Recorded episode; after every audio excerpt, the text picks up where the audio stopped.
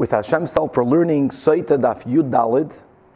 We left off on Daf Yud Gimel Amid base, two lines from the bottom, when the Gemara quotes again the pasuk Vayikbar Oisai Bagai that Hashem buried him in the valley. So before we go on, just to make a quick uh, recap of a very important, one can say, debate between the Malachi Hasharis and Hakadosh Baruch Hu.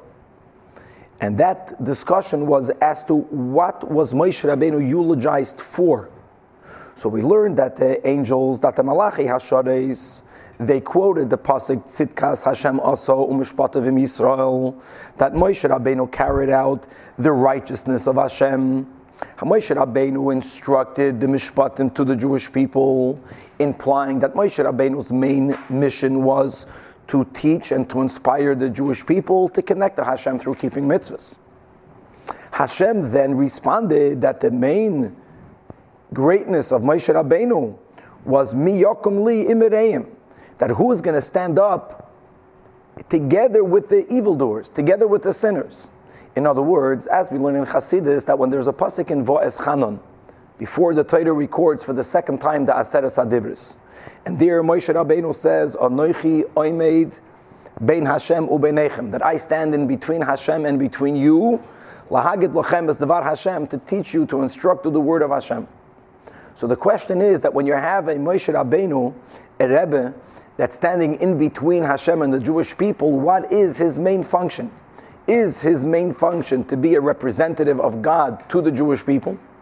Or is Moshe Rabbeinu's main function to be a representative of the Jewish people to Hashem? Who is Moshe Rabbeinu with? So the Malachi Hasharis saw Moshe Rabbeinu as the one who is bringing the word of God to the people. Hashem says that the real greatness of Moshe Rabbeinu was that even when the Jewish people were not yet listening to the word of Hashem, whose side did Moshe Rabbeinu take? He didn't side with God to chastise the Jewish people as and viewing that as his main function. His main function was the opposite to defend the Jewish people, and not only like Avram Avinu, as we learn in Chassidus, that Avram Avinu was pleading with God not to destroy Sodom because there might be tzaddikim in Sodom. Moshe Rabbeinu acknowledged that there are no tzaddikim, and even though there are no tzaddikim, Moshe Rabbeinu sided so much with the Jewish people that ultimately he told Hashem that if you're not going to forgive them, im ayin, God forbid, then erase me from your book. I'm with them. And that was even a greater eulogy. Now, having said that, we'll understand better, at least perhaps, the following discussion and statements of the Gemara. So again, Daf Yud Gimel Amid Beis, two lines from the bottom. Vayit bar oisa bagai. Baruch ato adinoi Eloheinu melech ha'elam shahakon li So Hashem buried him in the valley in the land of Moav, Mul Beis Pa'ir, opposite the place called Beis Pa'ir, opposite the area where there is the idol of Pa'ir. So Amarav Berechya, you should know that even though Simin B'toich Simin, even though the pasuk gives a sign inside another sign, a double sign, he's in a valley. It's opposite the base pa'oid. Afilu hachin, nevertheless, v'lo yada ish es No man knows where he's buried. And what's the meaning of no man knows where he's buried? So the Maharal says that being as being that the life of a tzaddik, this is like the Alter Rebbe writes in Egeres Chav Zayin, the life of a tzaddik is never his physical life, is emuna of Hashem, Yiras Hashem, and Avas Hashem. That doesn't die, that is not buried. What is buried? The body. Moshe Rabbeinu had nothing to do with the body. He was a complete, pure spiritual person. And Vikvar Sholcha, Malchus and there was a time that the evil kingdom, normally this refers to the Romans, that they sent Eitzel, turning to Daf Yudalid. Gistera shall base says Rashi, Gistera Moishel, that they sent to the local officer that was in the area, in the region of this base pa'oir. And the Romans or any other evil kingdom asked that officer, Hareinu Hechen Moshe Cover, show us exactly where is his grave. So they went looking for it. When they were standing up on high, Nidmalahem Lamata, it looked to them that he was standing down below. Lamata, when they went down below to look for him, Nidma appeared Lahem, that Moshe Rabbeinu gave it as Lamaila. Not only that, but even when when they divided into two groups, the ones who went up they were up on the mountain, it looked like Moshe Rabbeinu was Lamata. The ones that are in the bottom, can you imagine? They looked up and they thought that he was up above. And here we saw the full fulfillment of the Pasik that Velo Yada Ish Eskivurasai. So perhaps just to continue our words of introduction, that those who stand above, in other words, Moshe Rabbeinu, when we say that he sided with the Jewish people, it's not, God forbid, in a way that he didn't inspire them to keep the mitzvahs. So the ones who are down below, when we looked at Moshe Rabbeinu, he was chastising us. He was giving us musad, or he was inspiring us, or he was doing whatever he felt is needed at the moment to get us to upgrade our learning Torah and keeping mitzvahs. So to the ones who are down here, it appeared to us that he's siding with the one above. But to the one above, to Hashem, Moshe Rabbeinu appeared to be siding primarily with the ones down below. In other words, he was both. And everyone felt Moshe Rabbeinu. Moshe Rabbeinu was doing exactly what he was supposed to be doing. Inspiring each party to get closer to each other. Moshe Rabbeinu himself doesn't know where he's buried, meaning, as the Ben Yehoyada says, that just like we find that the Aron Kodesh einu min hamida, that means physically it took up space, but it didn't take up space. And yesterday we learned regarding the Aron of Yosef Atzadik that it traveled relatively together with the Aron Kodesh.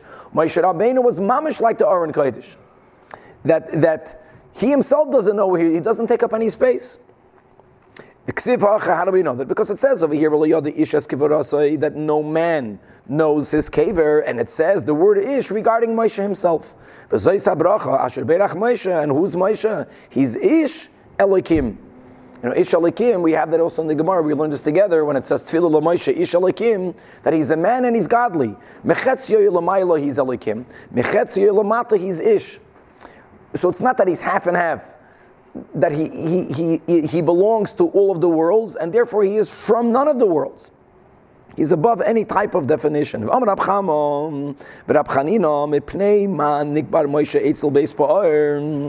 we'll understand better why Moshe Rabbeinu was buried right adjacent to an area of the terrible idol Pa'er. Know, it's continuing with the fact that Hashem, the Lamaila, viewed Moshe as being our lawyer, our advocate, you want to be our advocate. So for Moshe Rabbeinu himself, it would have been more advantageous for him to have gone into Eretz Yisrael. For him to, even if he needed to pass away until Mashiach, for him to be have buried in Eretz Yisrael. But for the Jewish people, it's a lot more advantageous for him to be buried near the Avodah Zarah of Pa'ir.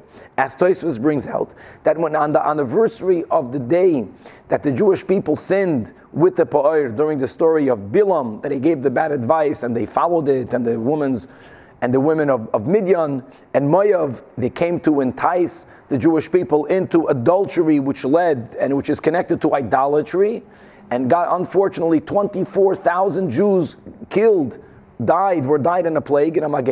And, and, and that every anniversary, the Avodah Zarah of Pa'or wants to rise to be Mekatreg, to point the finger and accusing finger against the Jewish people. The moment the Pa'or rises, Moshe Rabbeinu rises up and defends the Jewish people. And now we're going to read the Bach. Look inside the Aleph. He adds a whole piece in the Gemara um, that me'eni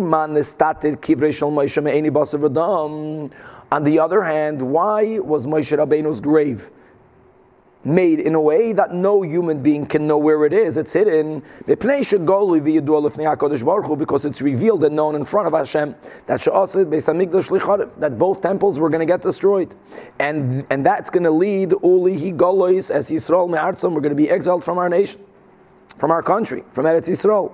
And Shema Yovayu Likvarasi Shal Moshe that the Jewish people at that time, had they known where he's buried, they would have gone to the oil of Moshe. And the Yamdu Bebchia, they would have stood up there and they would have cried there, Vizchananu, and they would have pleaded, Lim Moshe, asking Moshe to daven on their behalf. And V'yoim they would have said, Moshe Rabbeinu, Amaid Batfila Ba'adenu. And Moshe would have heard, and he would have done it. And Va'oimid Moshe, Moshe Rabbeinu would have stood up on Mavatalas like Zera, and he would have got God to nullify this decree. Why? Because tzaddikim, they are love to the Jewish people. And their love in the eyes of God is even greater as when they were alive.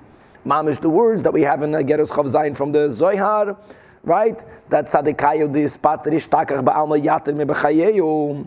Shekein hatu moitza yisrael b'midbar. The same thing happened when we were in the desert, Drusarchu, b'maseim, and we stunk.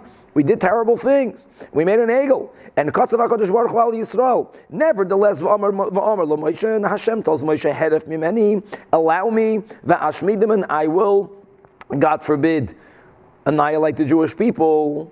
And kama tzadikim hoye. And how many tzaddikim were in that generation? Hasidim were in that generation. Moshe and Aaron and Yeshua and Eldad and Medad and, and the Ayin tzaddikim. But Derech Hagav, Eldad and Medad were part of the Ayin tzaddikim. Kasha. That was the whole story that, that, that every tribe needed to give six. Hashem said to chose 70 people. And, but, if, but, but you have 12 tribes. If everyone is going to give six, how many people are you going to have? 72. Hashem only said 70, so two tribes only needed to give five. So there was politics. Which tribe is going to have less senators, less uh, zikanim? So Eldad, not to create politics, they said, you know what, we won't go. But the moment Hashem inspired them with Ruach HaKodesh, even though they were Bamachne, but they became Nevi'im. In any event, V'shar chachamim v'talmidim, nevertheless, v'loi asa b'shvilim v'loi bitter ha'gzeira elo b'shul Moshe. So we see that Moshe's power was to really defend the Jewish people, mi yakum li imreim, even though they were sinners, they, who made them stand Moshe Rabbeinu. So Hashem did not want Moshe Rabbeinu to do the same during, right before the Golos. So therefore, no one knows where he's buried. Well, that is a famous story with the Magid that even though he passed away, but he passed away promising that tzaddikim will have it easier. And after his petita, when there were terrible decrees, so many of the Talmidi of the Magid went to escape it and they said, Why are all these terrible things happening? So the Magid came to them and told them that from my vantage point, everything is for the good. Everything is good. So they asked him, if that's the case, should we stop davening? So he said, you have to daven for your reality. That if things appear to you bad, daven for Hashem, they should get better. So it's amazing that Moshe Rabbeinu, even after his petira, still continued to have our vantage point. To the point that if people would have known where he's buried, then he would have felt, he would have seen that the exile is a terrible thing, which is the way we see it, obviously, and he would have successfully stopped it from happening. This is how much Moshe Rabbeinu is with the people. Back in the Gemara, um, what's the meaning of the pasuk? Go after Hashem, your God. Asks the Gemara, how can you walk behind God? How can you follow God's footsteps? It says, that Hashem is a consuming fire go walk after fire. What does that mean? Elot means that you should follow God's attributes, meaning Hashem dresses those who are unclothed. As it says, Vayas Hashem right after the sin, Kosnos Oir, that he made for them tunics of Oir. We'll see soon what that means. Vayalbisham, and he dressed them. Afata Halbeish, Arumim, you too should get clothing for those who cannot afford it. HaKadosh Baruch Hu bikar chaylim. How do we know Hashem is mevakar chaylim? Dichseva yera elav Hashem be'eloini mamrei. As we learn in Rashi, that Avram Avinu was on the third day of his milah and Hashem went to be mevakar chaylim. Af ata bakar chaylim. Hakadosh baruch hu nichem avelim. Hashem consoles or comforts those who are in mourning, as it says, Vayihi achrei mois Avraham vayivarach elikim es Yitzchak benoi. And as we point out, being that the pasuk juxtaposes the death of Avraham and Hashem blessing Yitzchak, it must be that Hashem here came to Yitzchak to offer, as was done, the Birkas Avelim. More of that on Moed Katan. Afatanacham Avelim. You also should console, comfort the mourners. Hakadosh Baruch Hu cover Mesim Hashem uh, busies himself in burying those who need burial. Dichseiv, as we just go back to the pasuk Vayikbar Oisabagai, Afatak Mesim. Now, very interesting is to point out that both the Gemara and Bava Metzia and the Rambam, the famous Rambam in Avelim, when he speaks about all of these mitzvahs, all of these good attributes, he says that all of this is midrabanan, but they are included in the mitzvah of Yahavta l'riyacha kamoich. So perhaps the reason why the Gemara concludes with this statement, that the reason why we should uh, dress the naked and we should uh, feed the hungry and we should clothe, etc., all of that, and all of it is connected to going after God, even though we find in Chazal that all of these can also be included in the mitzvah of Kamoicha, just to go back to what we started out with. That really, every time we're we can view it as we're doing a mitzvah of loving our fellow Jew, Avos Israel, or I'm doing what God does. So am I, again, am I with the people or am I with God? So it's back and forth. So Moshe Rabbeinu, as far as Hashem was concerned, primarily was the man who protected the people. He stood up even for the sinners. But on the other hand, don't think that Moshe Rabbeinu, when he was with the people, he told them, you guys are just perfect the way you are. I'm with you. Get, you'll get away with murder, I'll stand up for you. No, the ones who stood down here, we see Moshe Rabbeinu as connected to above. And when we are down here, that we're going to be Mavaka Chaylim, why? Because of God. So you have this duality, you have both angles. And the beauty of Moshe was that everyone saw him, the, that he was the connector, he was the one inspiring us to go beyond our boundaries. So he inspired us that when we want to be Mavaka Chaylim, do it because go after God. Right, back in the Gemara. Kosnos oir. So now that we quoted the pasuk that Hashem dressed Adam and Chava with a tunic of oir. Now we know that we learned this not that long ago that in, in Rabbi Meir's Sefer Torah, the word oir is written with an aleph, a tunic of light. See, the problem with this pasuk is that when did Hashem make for them the kosnos oir? This is written after the whole story and after Hashem notified them the consequences of their sin. Eh, right? And after all that, Hashem made for them a kosnos oir. Right after they sinned, the Torah says clearly that vayispiru alei that they, Adam, sowed for himself leaves from a fig tree. So they didn't need clothing as it would appear. So what's the kosnos oir? So really, Rav and Shmuel, chad omar davar haba min hoir, something that it comes from skin, something that comes from skin, according to most, refers to wool, because wool comes from the skin of right, of lambs. By the way, there are those who say that it was snakeskin, which is also ban min ha'ir. And the chadamar, another one says, davar mimenu, not something that comes from skin, but some garment that's made for the skin. And linen, when made properly, is like the most delicate, the most comfortable. It was the cashmere of those days for the skin. So either it was made from the skin or it was made for the skin. Now, what is the, the real machlekes over here? The real machlekes is bekitzer, is that what, what's the purpose of garments? So, on the literal meaning, sin caused man and woman to be ashamed. So, it was to cover their shame. So, clothing is either here to cover and to cover something negative. We find something the opposite in clothing. We find this later by the Kohen, by the Kahanim, that clothing are here, l'shem u'lusiferis, l'kavid u'lusiferis. It's here to give more glory to the person or to word it differently, that we are made out of a body and a soul. And when we look at another, after the sin, when the body became, uh, when the balance of we are both heavenly and earthly, but after the sin, our earthliness became dominant. Dominant, and when we saw others, we saw primarily their bodies, and the more body you see, the less of their neshama you see. So a garment is either to cover the sin, or the garment is here to cover the body in order to allow the neshama to be revealed. Is it for something negative or is it for something positive? Is it to cover the earthliness or is it to reveal the godliness? And these are the two opinions. Whether it came from the skin or it came for the skin.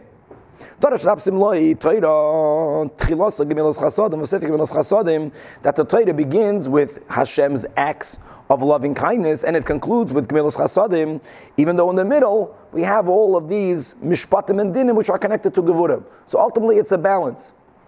Now, Dechsiv, how do we see in the beginning of the Torah that we begin with Gemilas Chasadim? Vayas Hashem elikim lo adam ishte kosnos oir vayal bishem. And that's a tremendous act of Gemilas Chasadim. So we're going to understand this now that the Gemara is citing that clothing was not an act of consequence of sin, the consequence of sin was resolved when they were wearing their uh, their alei That the clothing that God made was clothing that actually allowed their neshama to be revealed more. So it's for something good. And as it says, that he was buried in the guy, as we explained. And the ultimate Gemilas Chasadim by the burial of Moshe Rabbeinu wasn't only that God buried him, that really everything that happens is for our good. And really the whole Golus is in order for us to have the third Beis HaMikdash. And the whole Churban was part of the building of the third Beis HaMikdash.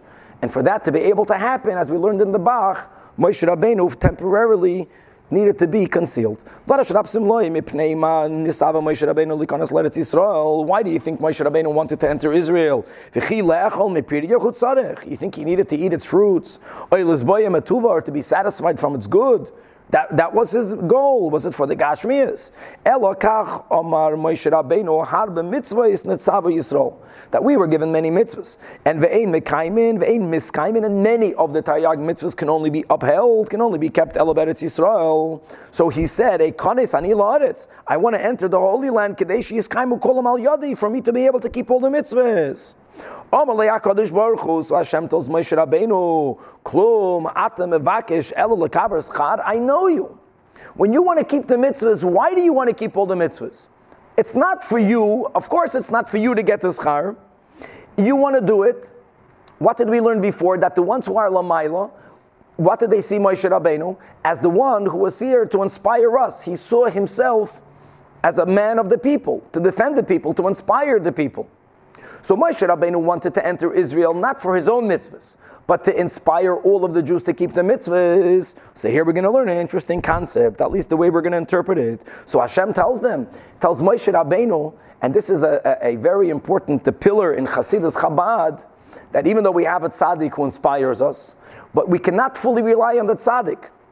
It's not that the tzaddik is going to do all the hard work and he's going to schlep us with him. That we have to stand on our own two feet. If Moshe Rabbeinu would have entered the land of Israel, you would have forced them to do the mitzvah. A good force. But Hashem wanted for us to have our own avodah. And for that to happen, for that time, we were not able, it wasn't advantageous for our own avodah to be connected on a revealed level to Moshe Rabbeinu. Shenamar as it says that lochein achalik loy barabim. That Hashem says, I will assign for him, meaning for him, from Moshe Rabbeinu, a portion from the Rabbim. And not only will I assign for him a portion from the multitudes, but. That Moshe Rabbeinu will divide the spoils with the mighty ones. We'll see what that means. And why is Hashem rewarding Moshe Rabbeinu tachas asher her lamus nafshay? Because Moshe Rabbeinu was willing. He poured out his soul even for death.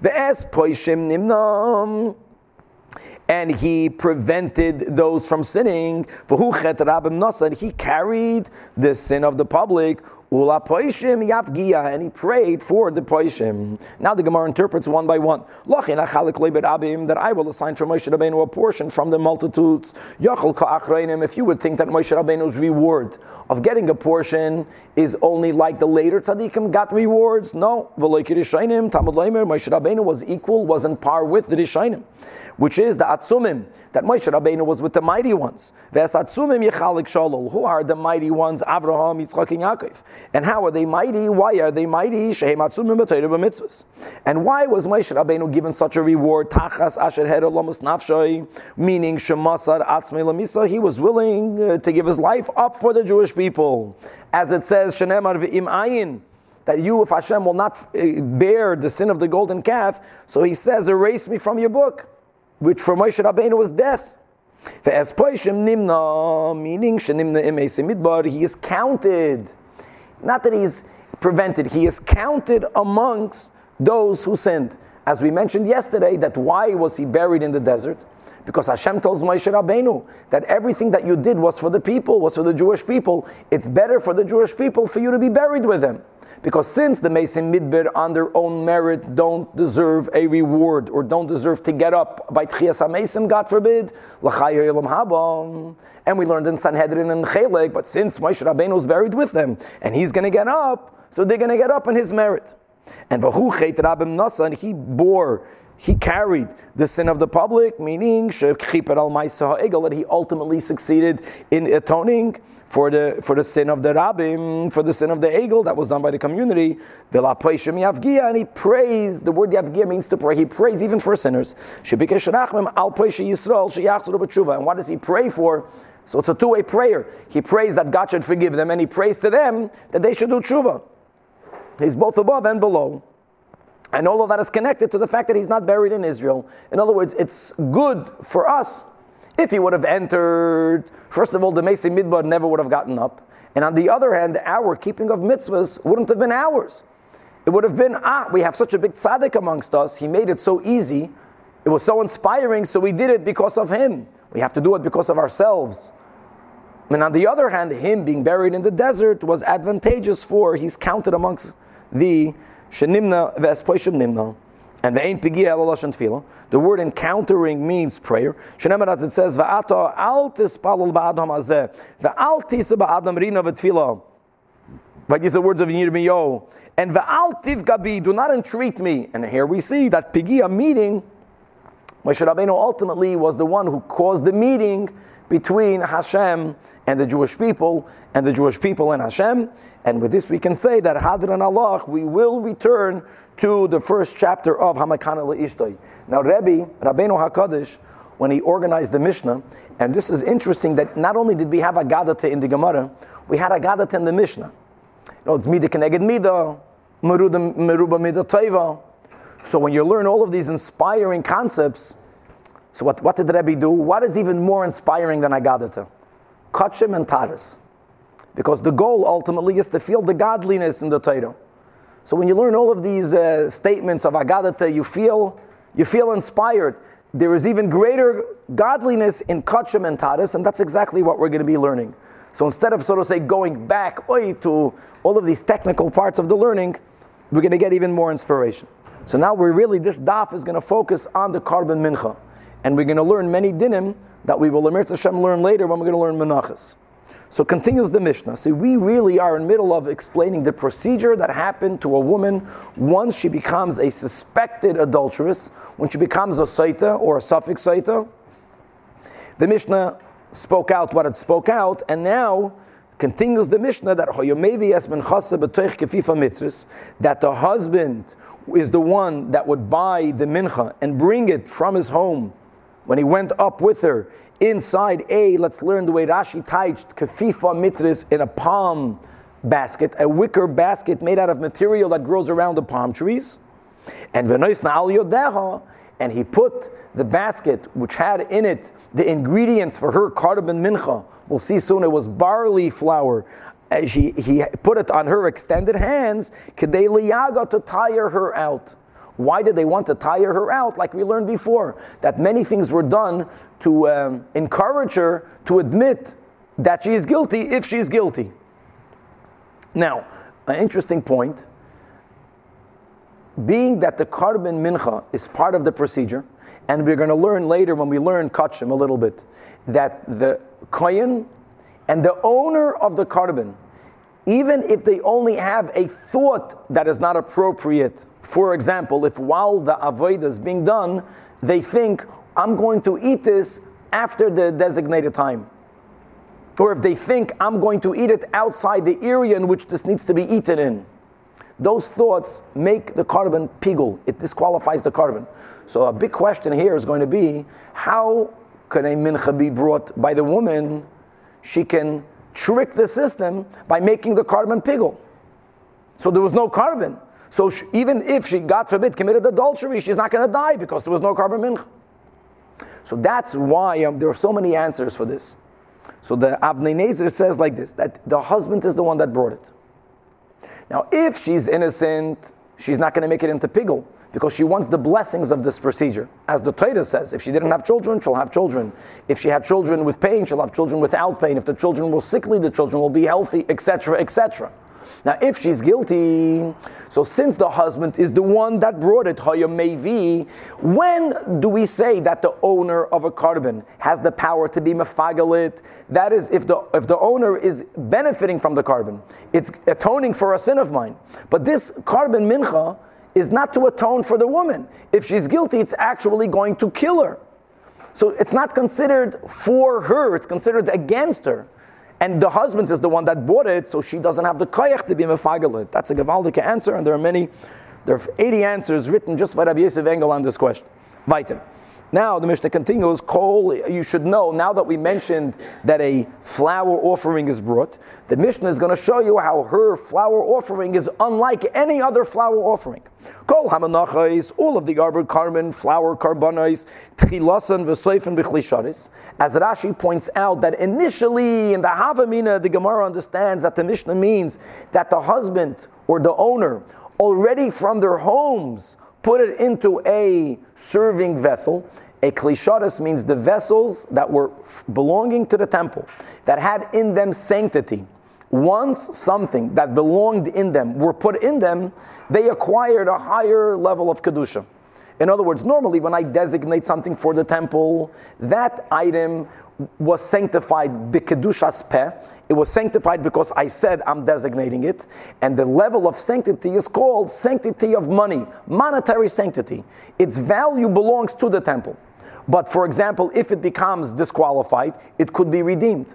Once an item that belongs in a service utensil is put in the klei sharis, it becomes sanctified on a higher level. It becomes holy b'kedushas haguf. That means it becomes essentially holy. And not only is there a higher level of kedusha, but many, many dinim change. But you cannot redeem it if it becomes impure. Another din will be that a tvul yoim has the power to make it tamei. A tvul yoim cannot be metame, something that only has kedushas damim and other. But coming back over here, it seems like that it began already in a klei and then at the end, meaning, as we'll learn later, by every korban mincha, not only was the flour and the oil sanctified, but before they put it on the altar, the kohen took out a scoopful, as we explained, he put in his hand, but he only used the amount of flour that got stuck in between his, these three fingers. And with his pinky and his thumb, he made sure that nothing was protruding. So you couldn't have extra, but you couldn't have less. It needed to be full. It needed to be so full that if there was one little pebble stuck in it, it's not qualified. In other words, you need to have the minimum amount. Cannot be less than the kamitza, cannot be more than the kamitza. Kamitza means this scoopful. So then he put it in another sanctifying vessel, and it was that vessel that was carried up to the Mizbeach. But vizu, but this is different. That chilasa bekvifa mitzvahs that it started off, as the Mishnah pointed out, it wasn't brought in a klei sharis. It was brought in this palm wicker basket, and only v'soifa b'chlei sharis, and more of that in the Gemara in the Anamid base. Then the Mishnah continues: Kol hamanachais, all of the flour offerings to unais, they need side of the flour they need oil and they need levina. Levina is in English frankincense. Let's stick to the words in Lashon Kodesh. However, vizu, this mincha of a saita, eina tu'una, loy shemen v'loy levina. It didn't come with oil, nor did it come with that incense. And the Gemara is going to ask, one second, that is not unique to a saita. No sin flour offering, and there were certain sins for which one would bring a flour offering. None of those came not with oil nor with levina. So how was the site unique? More of that in the Gemara. Kol hamanachais, all of the flour offerings, ba'is minachitim, they have to come from wheat. But vizu, but this only the saita's korban came from barley. As we spoke out many times, that barley is considered by Chazal as animal food. And more than that, even though there was one other exception, there was one communal sacrifice in the temple that came from barley flour, and that was the oimer, the famous oimer, sfiras oimer, right? The oimer that was brought on the second day of Pesach, on the 16th of Nisan, brought from the new harvest of barley, even there, Saita is different because he, Haisa, the Omer, came from Geres. Geres means that the flour was finely sifted. Chazal look at whole grains as n- not good. Good is when you sift out all of the chaff. But vizu, only by the saita. Not only did you start out with barley, but you did not sift it through. It came out of kemach. It came out of uh, it came out of what we call today whole flour. Now Gamliel says why? Since she's being accused of doing animal activities, therefore her korban comes from ma'achol behema, and that goes even if she's innocent. It's the fact that she was secluded after she was forewarned. That's something that should not have been done. It's a ma'isa behema. So therefore, that was represented by the type of korban. Says the Gemara, Tanya we learned in the Braisa, and the Gavaldik. And this will also connect us a little bit to what we learned in the Agadata. Because previously, what did we learn? In Daf Zayin, I think, that when they started to in, eh, intimidate her, admit if you're guilty that you're guilty, they told her, the Mishnah says the words, admit in order for us not to erase God's name. In other words, what was the primary concern?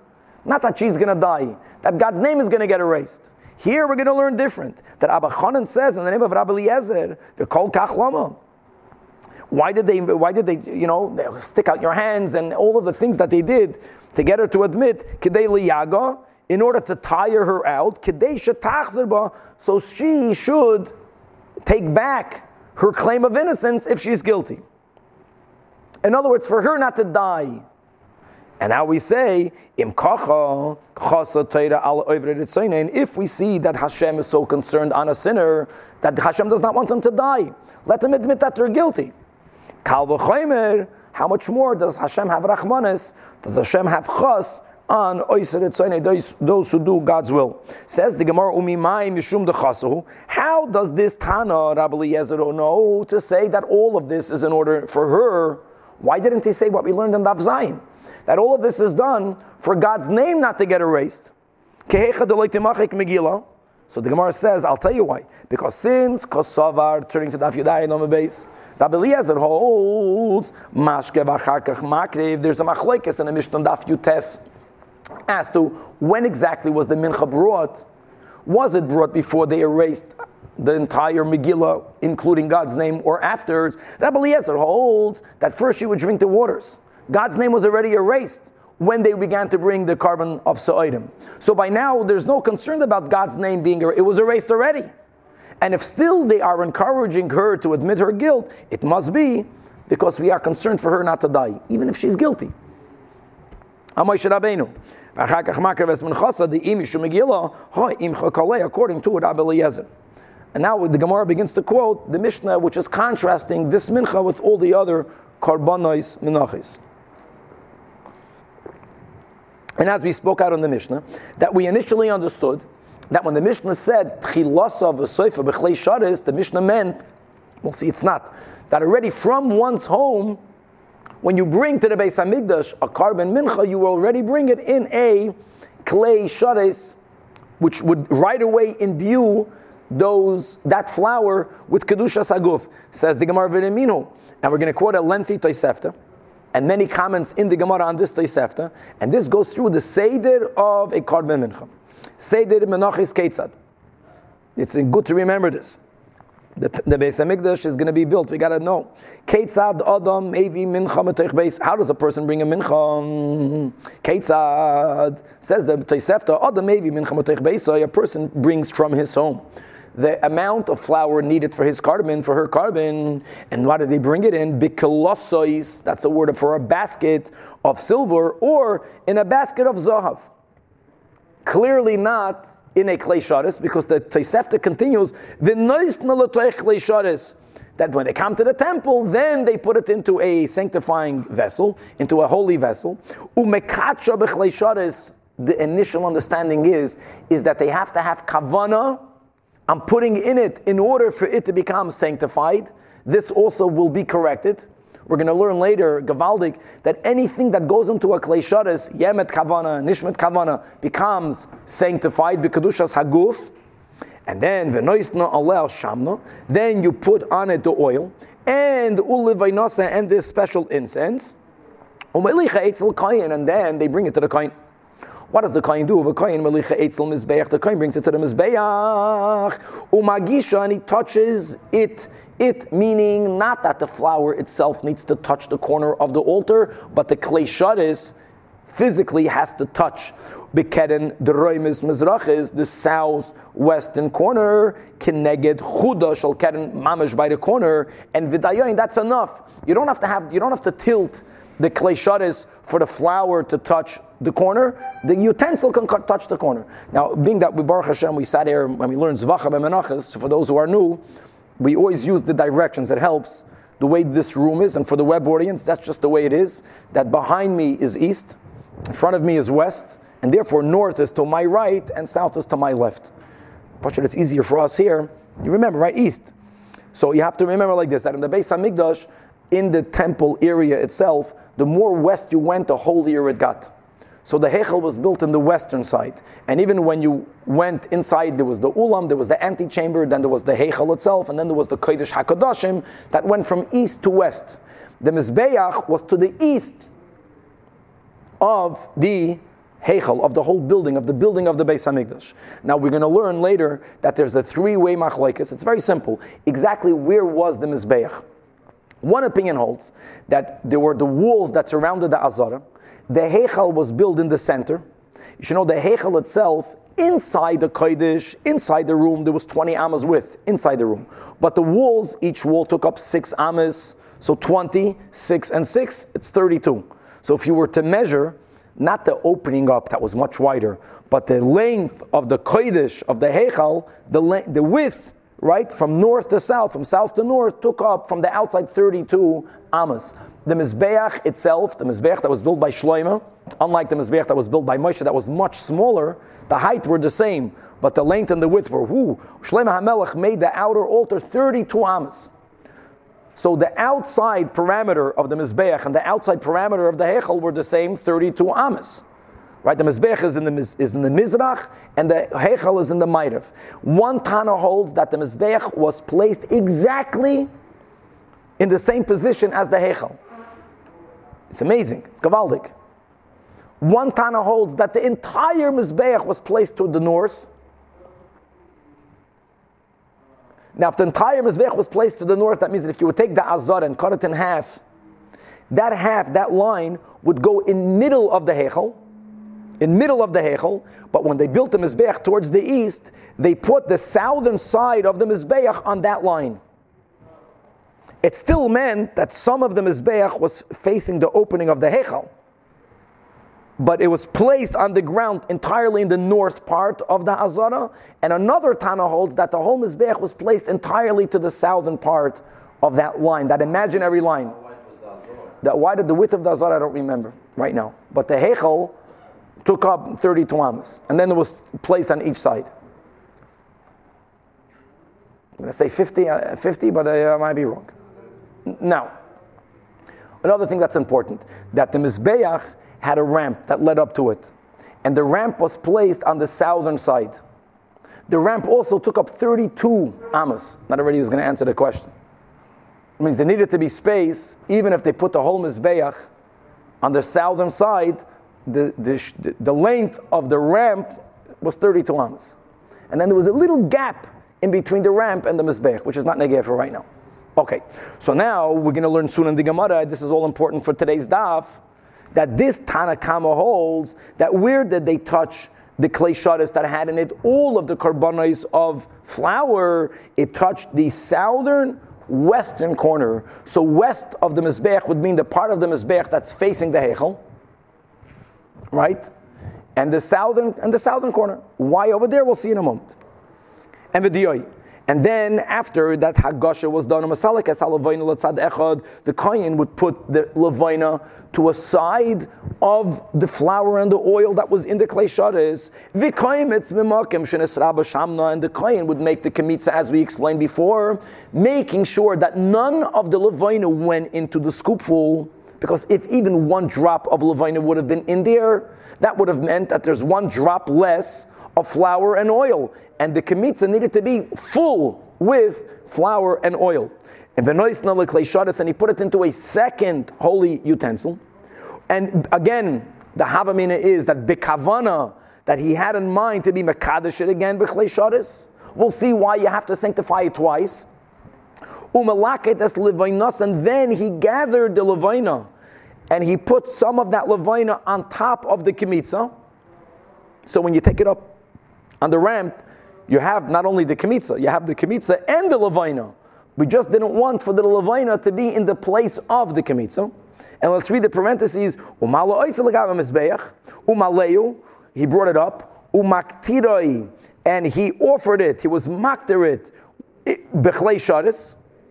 And umoil as was the mitzvah by anything that went on the mizbeach. As he's walking up, he put salt on it and and he puts it on the fires. As the Gemara teaches us, especially Bisman Bayisishin, and some even Bisman Bayisheni, that there was the fire that we were obligated to build, right? The, were, there, were, actually there were three ma'araches or maybe four ma'araches, but there was a fire, there was a pile of fire from the logs, the special logs they had in the Beis Hamikdash. Don't think of a log, think more of a piece of plywood because it was an amma and al amma, and it was one etzba thin. It was like planks of very dried out wood. On aside of that, there was always a heavenly fire in the shape of a lion. So there were two fires. There was the fire Shalmata and the fire Shalmailo. That's why it's always called in the Mishnah is Ishim B'Lashon Rabim. Now, Karav after the Kemitza was, was thrown on the fire, then Shiyorea, all of that which was which stayed behind in the first klei Sharis, that can be eaten by the Kahanim. And not only that, says the says the Tosefta, that v'rishoyin hakahanim little that the kahanim are allowed to put in it wine and oil and honey. And what's the chiddush? We learned in Masechtas Pesachim that these substances they are machametz. They make flour become chametz even quicker than what water does to flour. And we were never allowed to have any chametz in the Beis Hamikdash.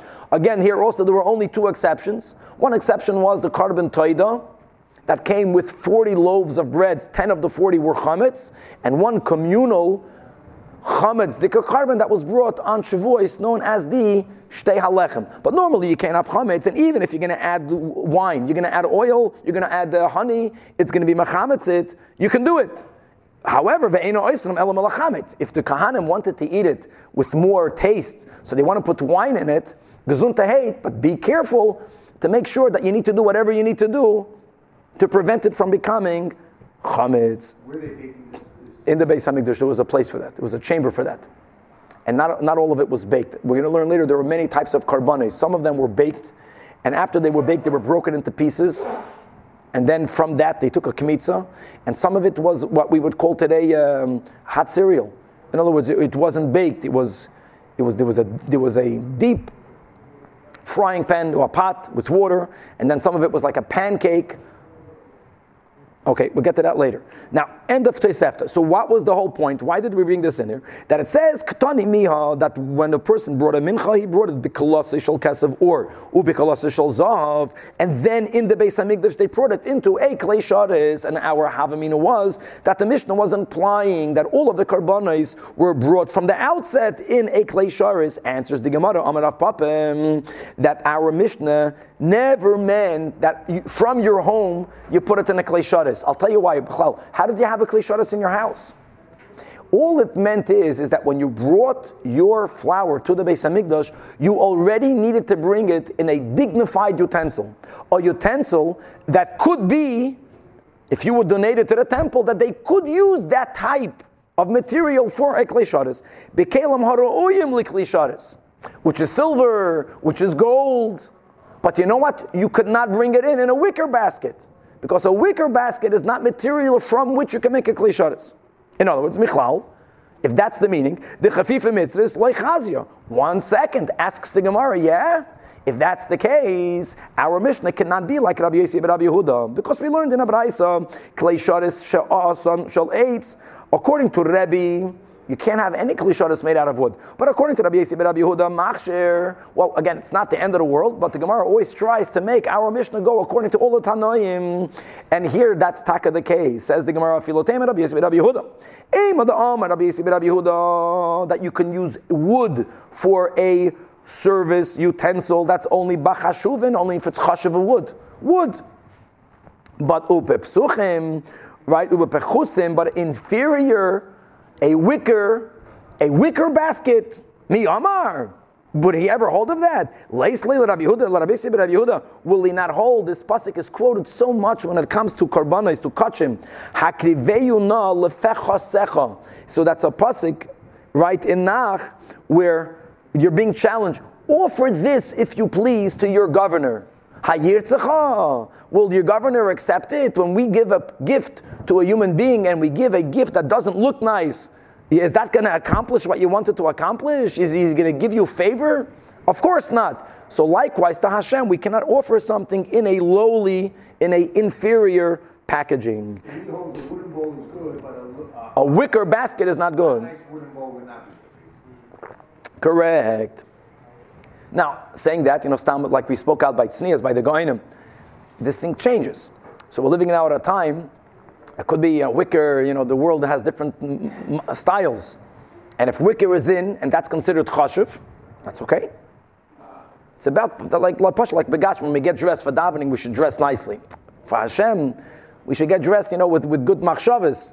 No, because if we would go to a human being, we would put on our nice clothing, so this is the concept. This is used across the board. It's like bitmia. Can you offer this to your governor? If you won't go like this to your governor, don't go like this to Hashem. Right. Now it says, this is good chevre. Kachim and Taras all packed together. So the Gemara initially understood from the Tosefta, Shmamino Klei Sharas Ein Mekachin Elamik Da'as, that the Tosefta is trying to say you, you have to put it in it bekavana. Without kavana, there's no kedusha. Says the Gemara, no. Ema, read it. Nois no sharis, likacha. That you, the Brais, is letting you know that whether you had kavana or not, if you put it in a holy vessel, you will become sanctified. And that's a gavaldik limud for all of us. No, it's kavana, not kavana, lishma, shalei lishma. As long as we are in a holy environment, sooner or later, a little bit of that kedusha is going to affect us as well. Amen. And you put on it the oil and the levina, shenemar, as it says that the vayotzek alel shemen, v'nasan alel levina. ומליך אצל הכהן, דכסיב, והביא אל בני אהרון. And v'koyin moilicha etzel mizbeach, as it says, v'higisha etzel mizbeach. And now let's go into this. Magisha bekeren deroimis mizrachis the Raimis Ma'aravis, that they brought it to the southwestern corner, and they brought it mamish by the corner, and they had the vessel touch it, and that is enough. Minalon. The Torah never said it has to be to a corner, and the Torah never spoke about the sides. Where did the Chachamim get that it has to be south, west? Oh, so says the Gemara, since it says V'zois Toiras Hamincha, Hakrev Oisa B'nei Aharon Lefnei Hashem, now, what does Lifnei Hashem mean? Think about it, like we spoke out. Since the Heichal was in the west of the Mizbeach, so in front of Hashem means the western side. The whole western side, at least according to the Tanakama, is in front of Hashem. Not if you hold that the Mizbeach was in the north, because if the Mizbeach was towards the north, then part, or the northern part of the Mizbeach is not facing the whole building. But now that we're learning that the Mizbech was placed in the center of the Azara, just like the Heichel was, so Lifnei Hashem means the western side. But now the Pasuk adds another word. And the Torah says the words Pnei HaMizbech, the face of the Mizbech. What is the face of the Mizbech? So logic says, being that there was a ramp that brought up Kahanim to the top of the Mizbech, the ramp went from the south to the north, but the ramp was on the southern side. That's called the face of the Mizbech. Because you face it when you walk up to it. You can't get up from the other side. So the Torah is saying two words. One implies the west, one implies the south. Which one is it? And Vitanya and different the Braisa speaks out the, the challenge. Lifnei Hashem. So that implies Maitiv. Ah, but then the Torah says Pnei HaMizbeach, the face of the Mizbeach. Face of the Mizbeach, El I Pnei Pnei HaMizbeach, Yachol Bedarim. So it says Lifnei Hashem. So Hakeitzad. So the solution will be Magisha Bekeren Deroimis Ma'aravis that you bring it to the corner, south and west, Mamish corner. It's both Lifnei Hashem and it is Pnei HaMizbech and Vidiyoi. Comes along the Tana Rabbi Elazar. And as the Gemara is going to point out, Rabbi Elazar holds that the entire Mizbeach began. Again, let's take the whole Azara. Let's divide it into half. Make an imaginary line. And the southern side of the Mizbeach began in the northern part of the Azar. Now, according to him, on one hand, if you speak about Lifnei Hashem, Lifnei Hashem cannot be the whole western side. On the other hand, it's Gavaldik. Even if you were to put it not exactly on the corner, like in this room, this would be the corner.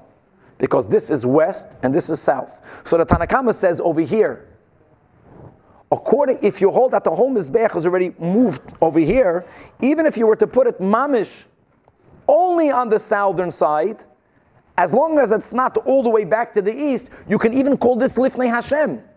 because the whole Mizbech is moved over, which is exactly what he says. So Rabbi Elazar says, back in the Gemara, do you think that you have to put it only on the western side of the corner? Or can you even put it on the southern side of the corner? Not like the Tanakama, it has to be mamish corner.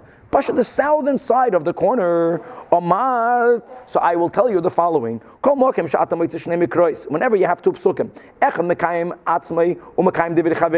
doing it one way will not only fulfill the demands of one verse, it's also going to fulfill the demands of the other verse as well.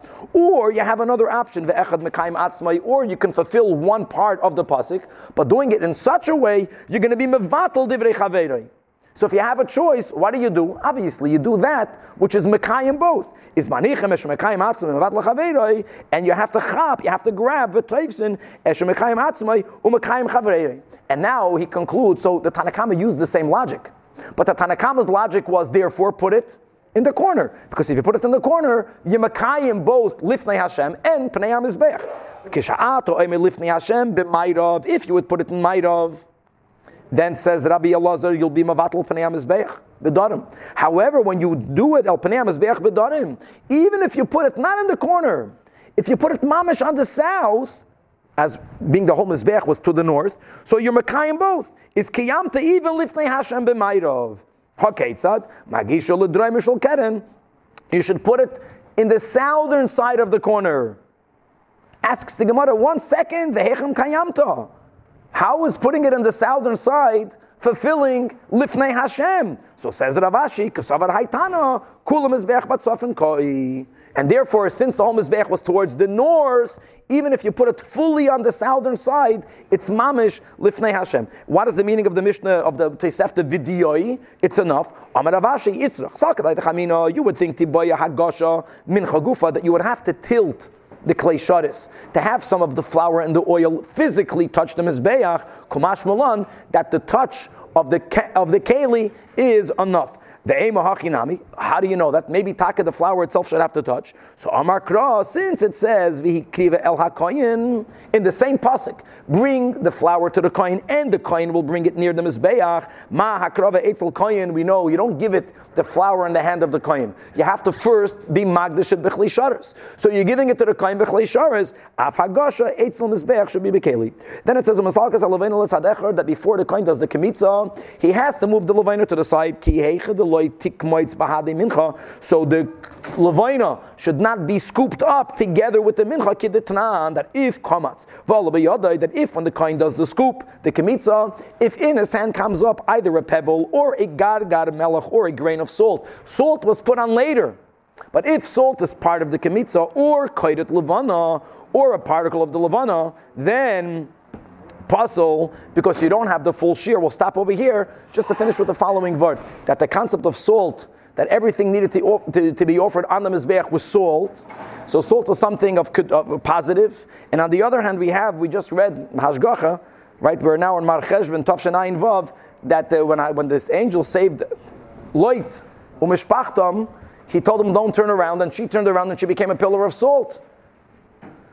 So salt good or salt bad? So you have this word that we have in Hasidus that salt represents guilt. It's a good word. And people who want to move ahead sometimes get stuck because they're looking behind. What did I do yesterday? And they feel guilt, and they think that feeling guilt is part of their tshuva. But in most cases, being overly guilty is going to hold you back. You'll be standing like a like a, like an etziv melech. You have to know how to move ahead. On the other hand, when a person is moving ahead in a positive direction, God forbid they should become arrogant. So they have to put a little bit of salt on their meat to remember, as David HaMelech said, that the Chatasi Negdi Summit, it keeps us humble. Emer Hashem to be continued.